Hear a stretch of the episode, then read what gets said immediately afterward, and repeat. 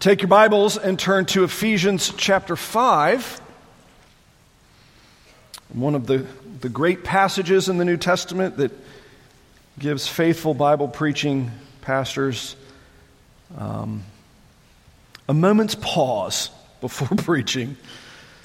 Let's, uh, let's listen to the Word of God and uh, labor as best as we can by His Spirit's power to conform ourselves to what He's commanded us to do.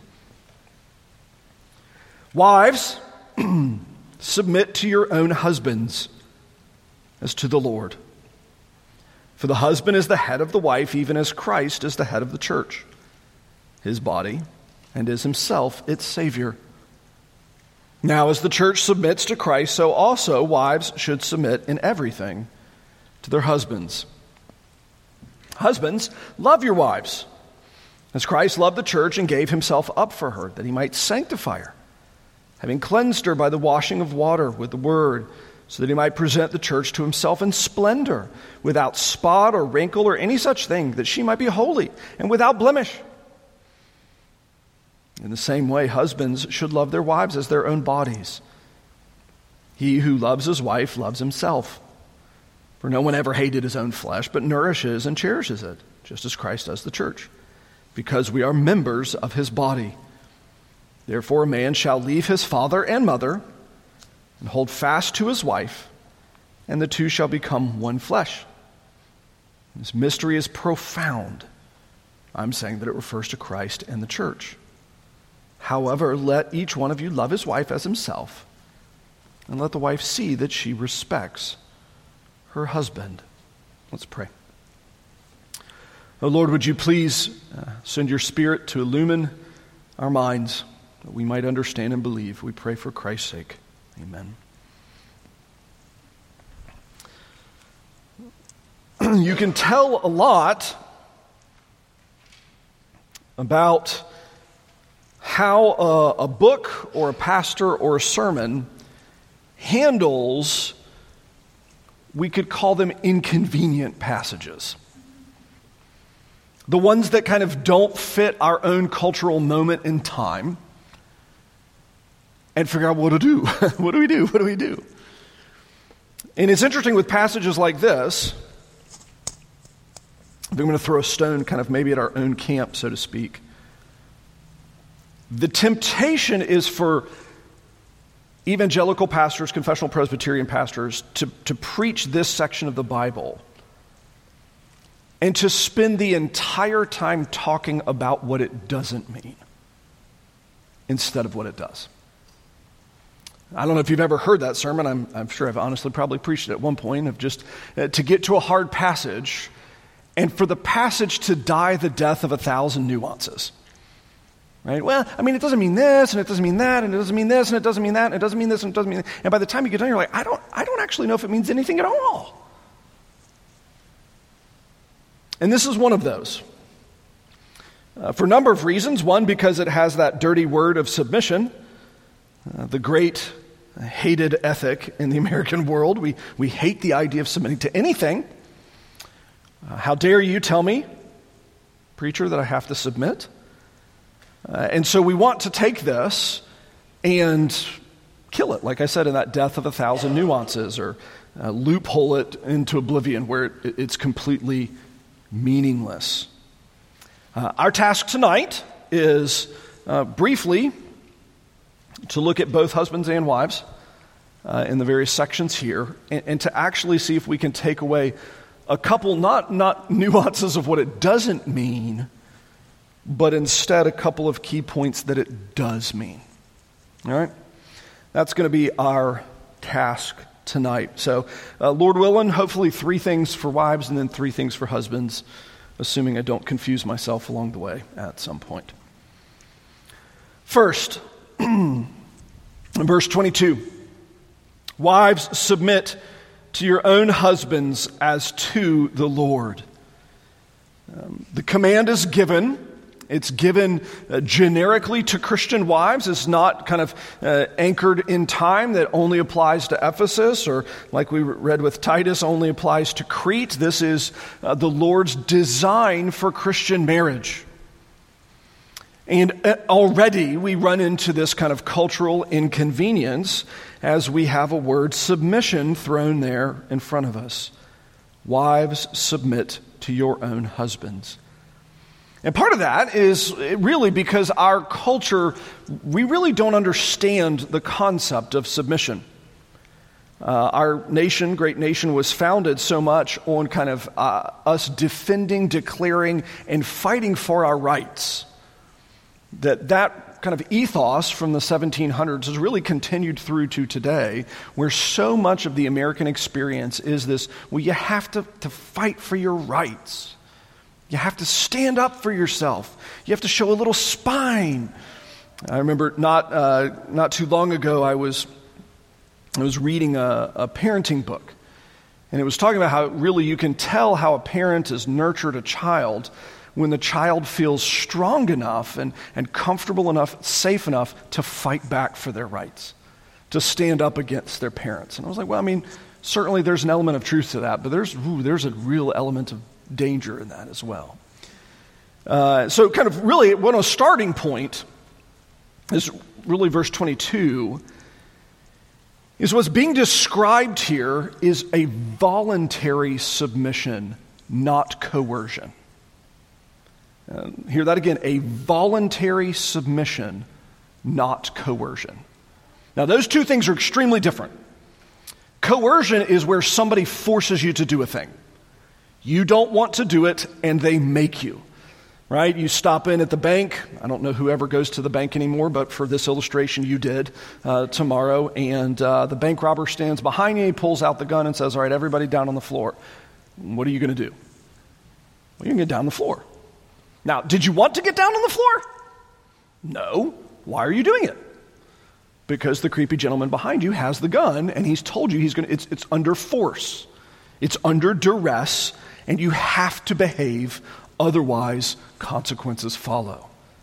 It's a, it's a coerced action, it's against our will. That's not actually what's being described here in any way. What's being described here is actually a voluntary submission. It is the wife actively taking on herself a function inside the marriage. She's not doesn't have a gun against her back. It's not the husband making her do this. And in fact, actually, even we could say it's not the Lord Himself making her do this. It's her hearing the command of God choosing to bow the knee before Him, and in doing so, submitting and obeying her husband. That's actually why you have that subordinate clause there in the first verse that's so significant. Wives, submit to your own husband. So the submission is not this generic submission Right? It's not a generic submission where you have to submit to all husbands, or even we're not talking gender roles here of husbands and wives now, uh, or men and women. That's taken up in other parts of the Bible, so there are directions for that, namely 1 Corinthians, amongst other places, 1 Timothy. But what we're having here is a specific direction for how the home works. My wife submits to me. The men in here, your wives, submit to you. My wife does not submit to you, and yours does not submit to me. That, that's, that's not okay. because it's a voluntary commitment. And that's actually where you have this kind of, again, subordinate clause as to the Lord. We're not even, weirdly enough, this is an amazing thing to think about. The Lord, though He could, He has every right to do it, to coerce us into obedience. Shockingly, He doesn't. This is one of those kind of just marvelous brain melting things when you actually think about who God is. That the God who created the world out of nothing, who spoke it into existence, who made a dude out of the dirt and made his wife out of his ribs and made him beautiful and lovely and wonderful and excellent, doesn't force us into obedience. Now, he woos us into it. He gives us all sorts of motivations. He sometimes challenges us and sometimes even gives divine spankings, so to speak. But even then, it's not coerced. It's, he's constantly calling us, challenging us. Almost you could even say, this is a weird thing to say, but pleading with us at points. Because even there's a sense in which we can choose to learn the hard way, can't we? That's where we've been in Isaiah with the very long process of a nation that's chosen to flee from their God. He loves them so much, he brings them back. Their, their starting point here, as we discuss husbands and wives, is, is wives are, are committing themselves to a voluntary submission. It's, it's their choice to do this, and it's their pledge to do this to their husband.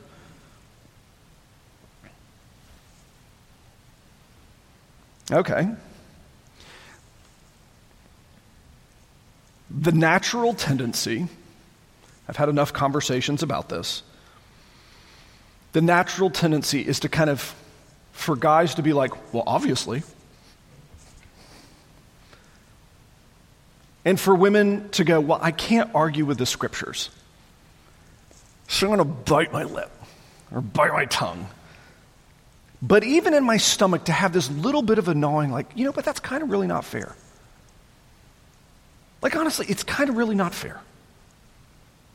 That I'm called to this voluntary submission and he's not. And that's kind of not fair. Well, uh, God addresses that next, actually. For the husband is the head of the wife.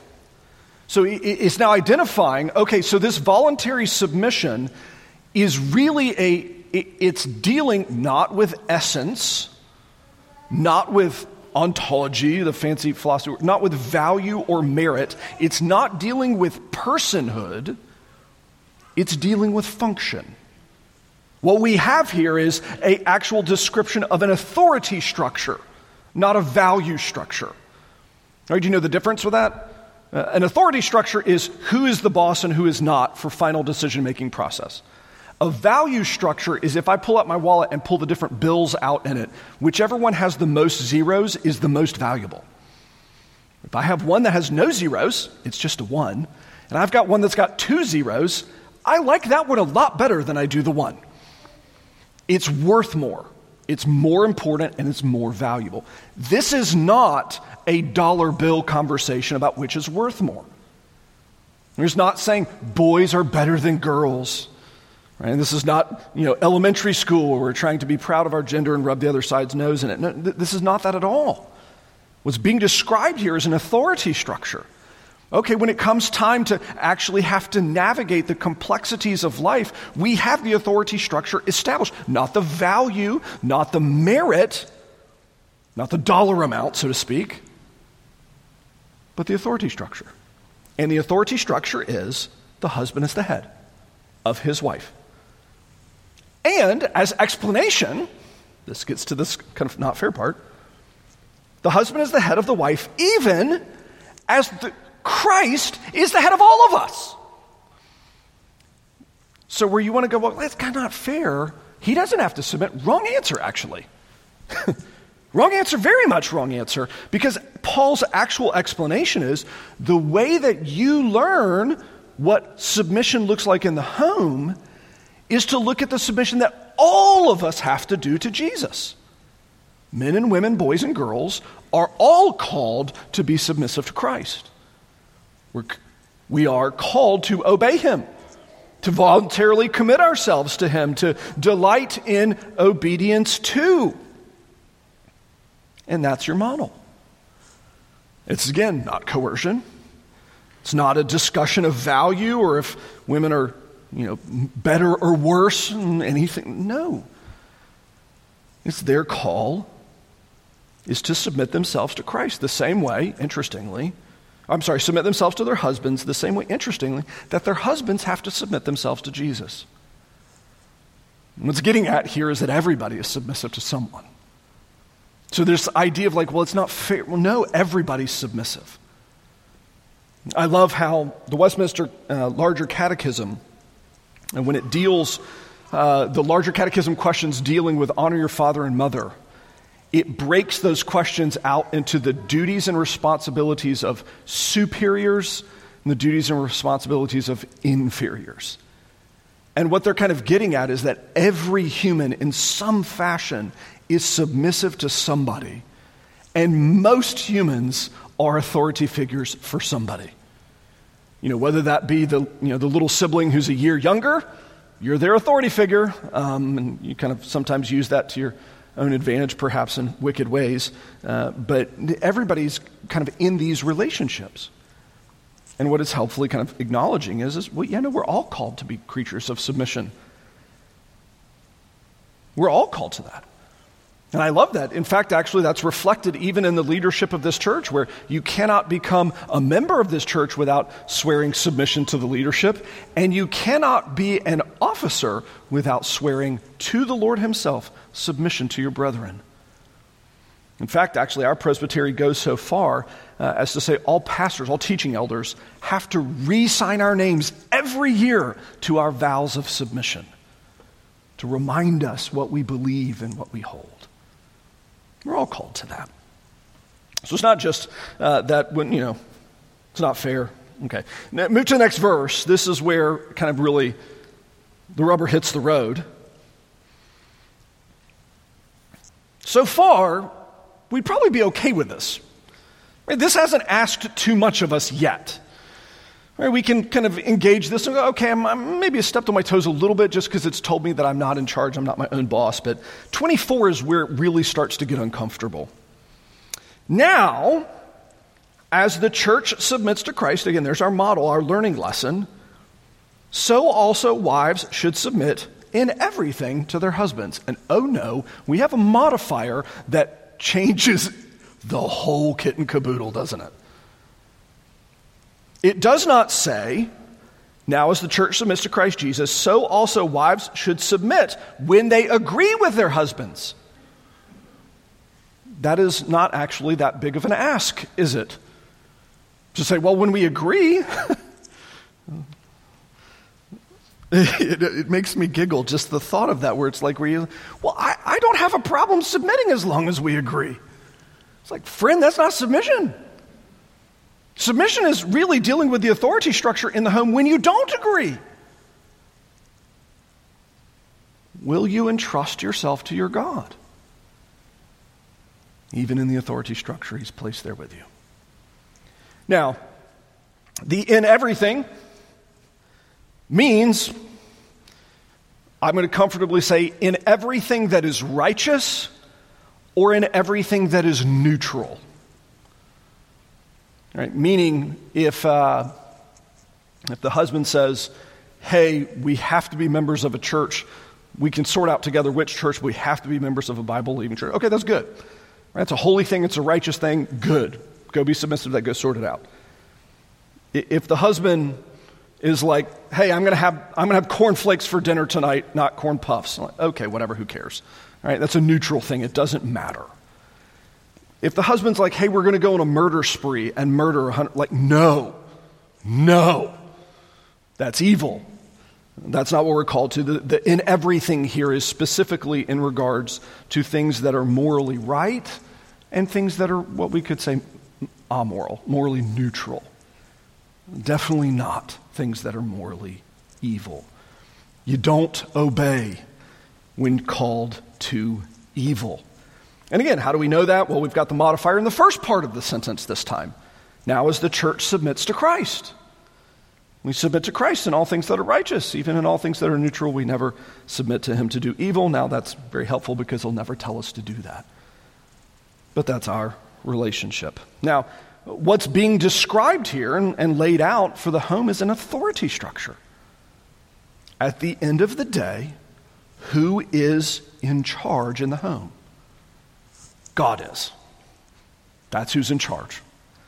And He has designed the home to function in such a way that for the authority function, husbands are the head of the household.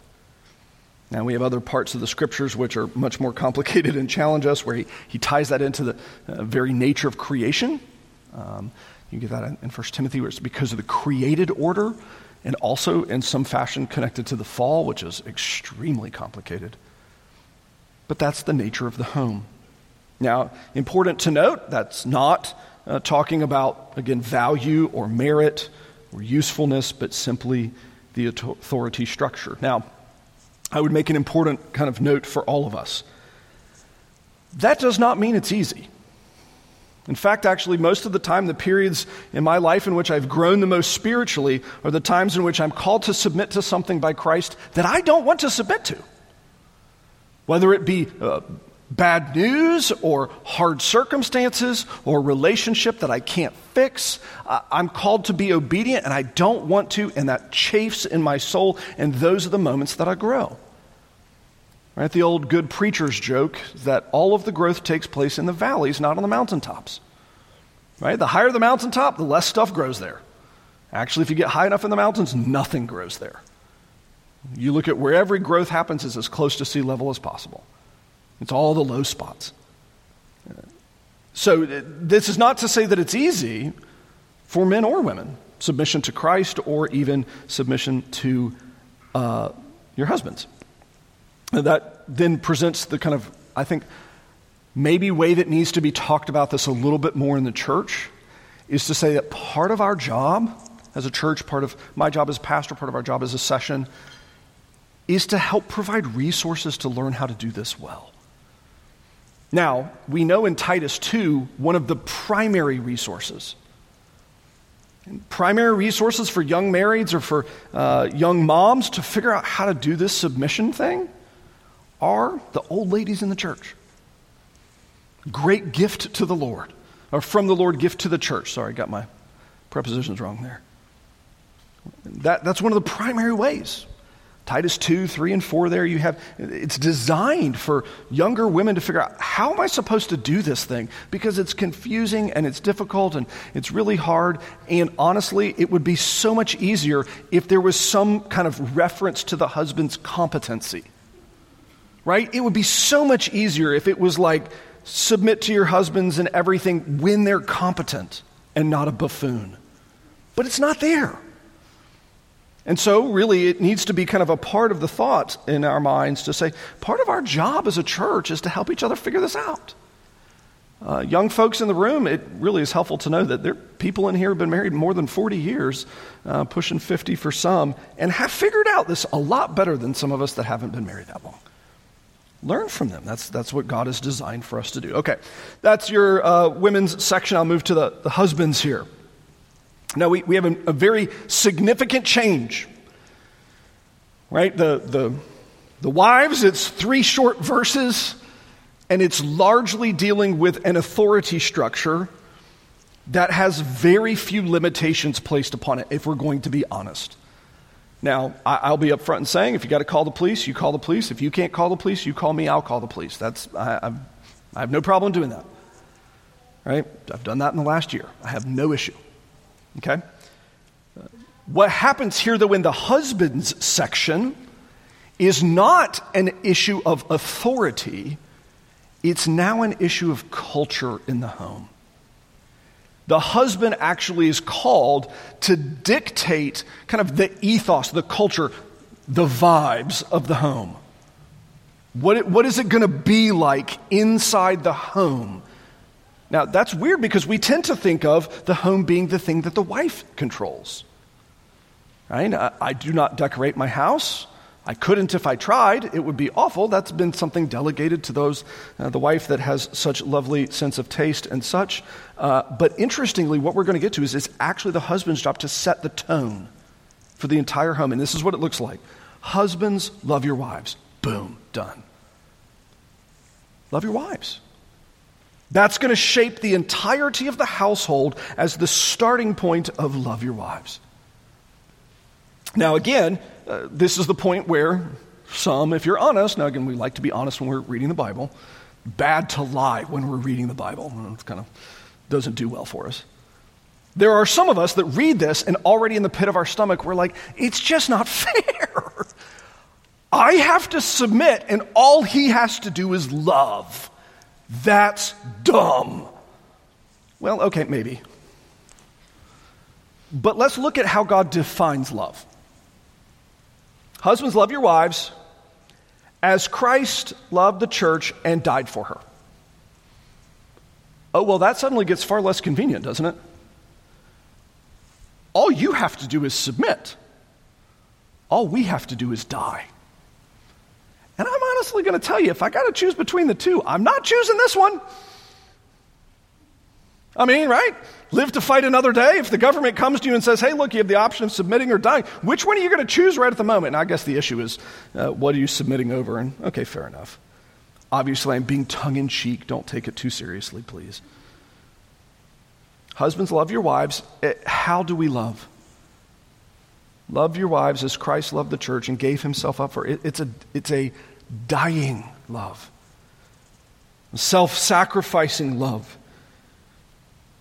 You hear me say this all the time when we talk about the gospel to say it costs you nothing, but it cost God an immense amount.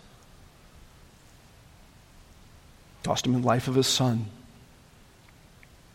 It's one of those things I think that probably you don't fully understand until you become a parent. And to think about how many thousands of dollars you pour out upon your children with them having no idea that you've done it and you're not mad about it at all. In fact, most of the time you wish you just had more thousands of dollars that you could pour out upon your children even more. It'd probably be bad for them, which is why the Lord doesn't give it to you, but you would if you could. Yeah, costly love that we, we love to give, and we know that it costs us something that's okay. But interestingly, it sets the tone for the home, the tone for the marriage. It's a, a husband that loves his wife in a way that could perhaps even lead to his own death. It cost him something, not her. Now, obviously, this is a principle I think that can be over applied um, and actually, I think, could really turn quite nasty if done incorrectly or in an imbalanced fashion. But I tend to think that kind of within the right confines and balance, what this means is that the husband leads in a way that if somebody has to pay the cost for a decision, it's him that pays it, not her. That's what it means to love his wife. Is that when he's using that authority that the Lord has given him, he, in so much as he can, pays with his own currency and not hers. Meaning that in my home, if I've got to make a decision, Nikki and I can't agree to it, and somebody has to pay an emotional consequence for it, I want to be the one paying, not her. I want to be the one that's suffering, not her. I want her place to be as safe and protected and cost free as is possible. Now, again, can this be done badly? Yes. Can you go overboard and destroy your own? Yes, absolutely. So this one has to be applied with imbalance. But the idea, again, that the cost is paid by me, not her. Now, uh, oh, I have to go fast. That's kind of the definition of the love that's presented here is pursuing their good in such a way that uh, it's not uh, for their destruction or even for their cost. But then you get to see that really that love is also directional. Uh, it's the difference between a line and a vector, right? A line just kind of continues and both in a vector moves in a direction. Here we get to see that husbands love their wives. It's not simply an issue of we have to do whatever makes me happy. Or you have to do whatever makes me happy. Worse yet, uh, it's not about me being happy. In fact, actually, the vector, uh, the, the direction that that love has to take is, and I, I think verse 26 is really where this passage, I think it's really hard. Husbands, love your wives as Christ loved the church and gave himself up for her, self sacrificial love, so that he might sanctify her, having cleansed her by washing of the water with the word, so that he might present the church to himself in splendor, without spot or wrinkle or any such thing, that she might be holy and without blemish. So Christ died was raised so that the church would be made fully, totally righteous and beautiful. He paid the cost so that she would receive the benefit, and that benefit would look like righteousness. Right? What's being described here with this without spot or wrinkle or any such thing does not talk about Botox right? It's not talking about, you know, husbands need to have the constant account so that their wife can get a facelift every time that she wants or what like that's not the type of beauty that's being described here. It's to say that his love is directional in that it is designed to be leading her and to be leading the home into the righteousness of Christ. Not his righteousness, because he has none. He's a sinner just like everybody else. But instead, his love has a purpose. Now, this is extremely different because if we uh, kind of go into our own cultural moment, ask that question, what is love? Some of you already have the wretched song in your head, and yes, I did do that on purpose. You can enjoy that for the next several hours. If we have to go define what love is as a culture, really our, our definitions are almost entirely either sexual or chemicals released in our brains. Right? It's either endorphins or uh, some version of just kind of happiness. And it's interesting that the way the scripture says, no, really, love is that active commitment to pursue the things that will pull us into righteousness together. In how we talk, in how we think, in how we feel, and in how we act. It's a directional, self sacrificing love. And this is the point usually where the husbands don't ever say anything because husbands don't ever say anything. That's not what we do. Right? Our wives do the talking. We do the other things, I guess, but this is the point where the husbands are quietly stewing in their seats often and saying, you know, honestly, it's just not fair. I mean, all she has to do is submit, and that's easy when I have wisdom like I do.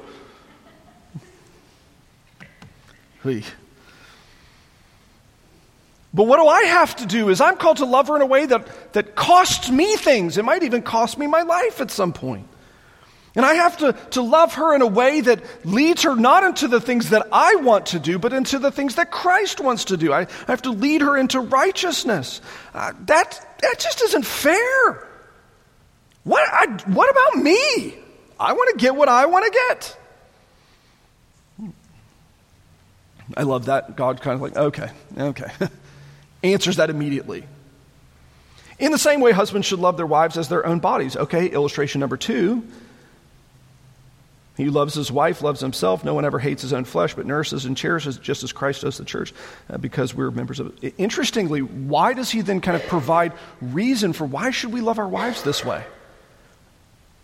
Well, because it,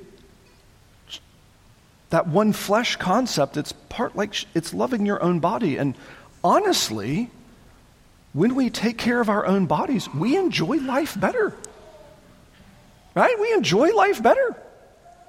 Some of you perhaps did that wonderful college experience where, for whatever reason it seemed good at the time, you decided to functionally stop sleeping for four years.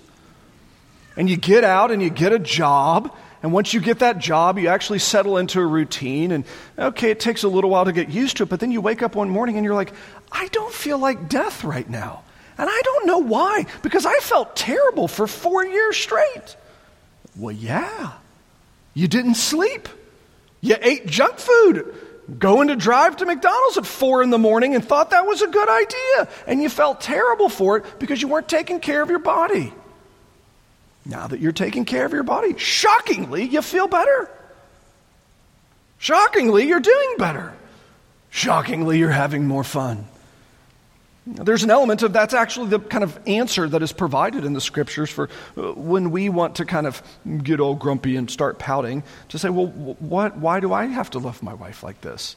And it's interesting, the answer that Paul gives is, you're going to have a better life if you do it. I mean, obviously, you should do it because you're honoring God. But that's interestingly not the primary reason that's often given for obedience. Realistically, every command in the scriptures could say, go do this because God said so, and end with that. But God knows the kind of people that He made, and very rarely does He ever do that. Most of the time, He says, go do this because it's good for you. Go do this because it'll make your life better. Go do this because if you don't, you'll be miserable. He, he, provides reasons for it. And interestingly, here you have this love your wife in this sacrificial way that leads her into righteousness and obedience. Why? Because it's like loving your own body, and the more you do that, the better off your life will be. The better off your life will be. And, well, that's kind of hard, but that's kind of fun. I, I like the idea of having a better life. In fact, 31, and I'll end quickly. Therefore, man shall leave his father and mother, hold fast to his wife. So we got to get the in laws and the outlaws out of this. Uh, have this family exist between husband and wife. and then the children that God may or may not provide. Hold fast his wife, two shall become one flesh. This mystery is profound, and I'm saying that it refers to Christ. And, and I love it. He, he kind of says, oh, yeah, by the way, this, this whole kind of marriage lesson is really a lesson for the church in relationship to how they understand Christ. Uh, my college pastor, uh, he used to call uh, marriage, he, he would call it a sermon in shoes. And uh, I love that. I love that illustration because it's the idea of it, it's teaching theology walking around in day to day life. Because what it's teaching is realistically, ultimately, part of how the Trinity Himself operates, how God Himself operates with one God in three persons, constantly in relationship. You realize marriage is largely designed to teach us about the Trinity.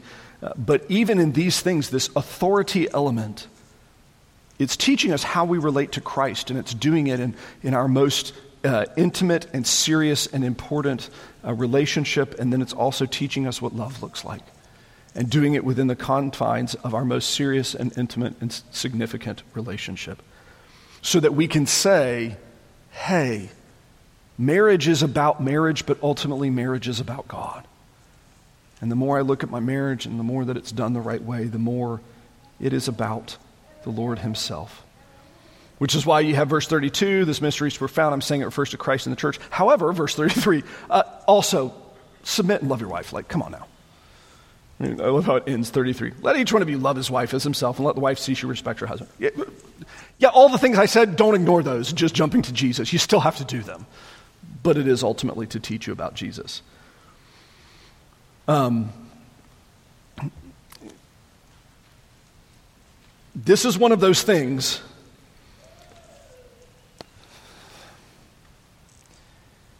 we don't need to be embarrassed about.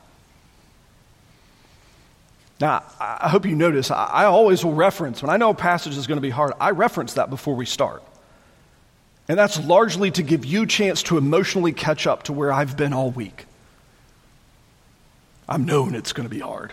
I'm known this one's going to be difficult for two weeks. Is to give you a chance to emotionally catch up to that point. But the great reality and joy is when we come to this, we don't have to be embarrassed of God's word. This is a thing that I'm increasingly seeing happen, and this is one of the passages that it happens with, where we have kind of Christians' response to be this kind of hand wringing, say, Well, golly geez, guys, I, I'm so sorry. Uh, uh, well, uh, maybe the Bible might say, Well, uh, and it, this kind of hemming and hawing. No, no.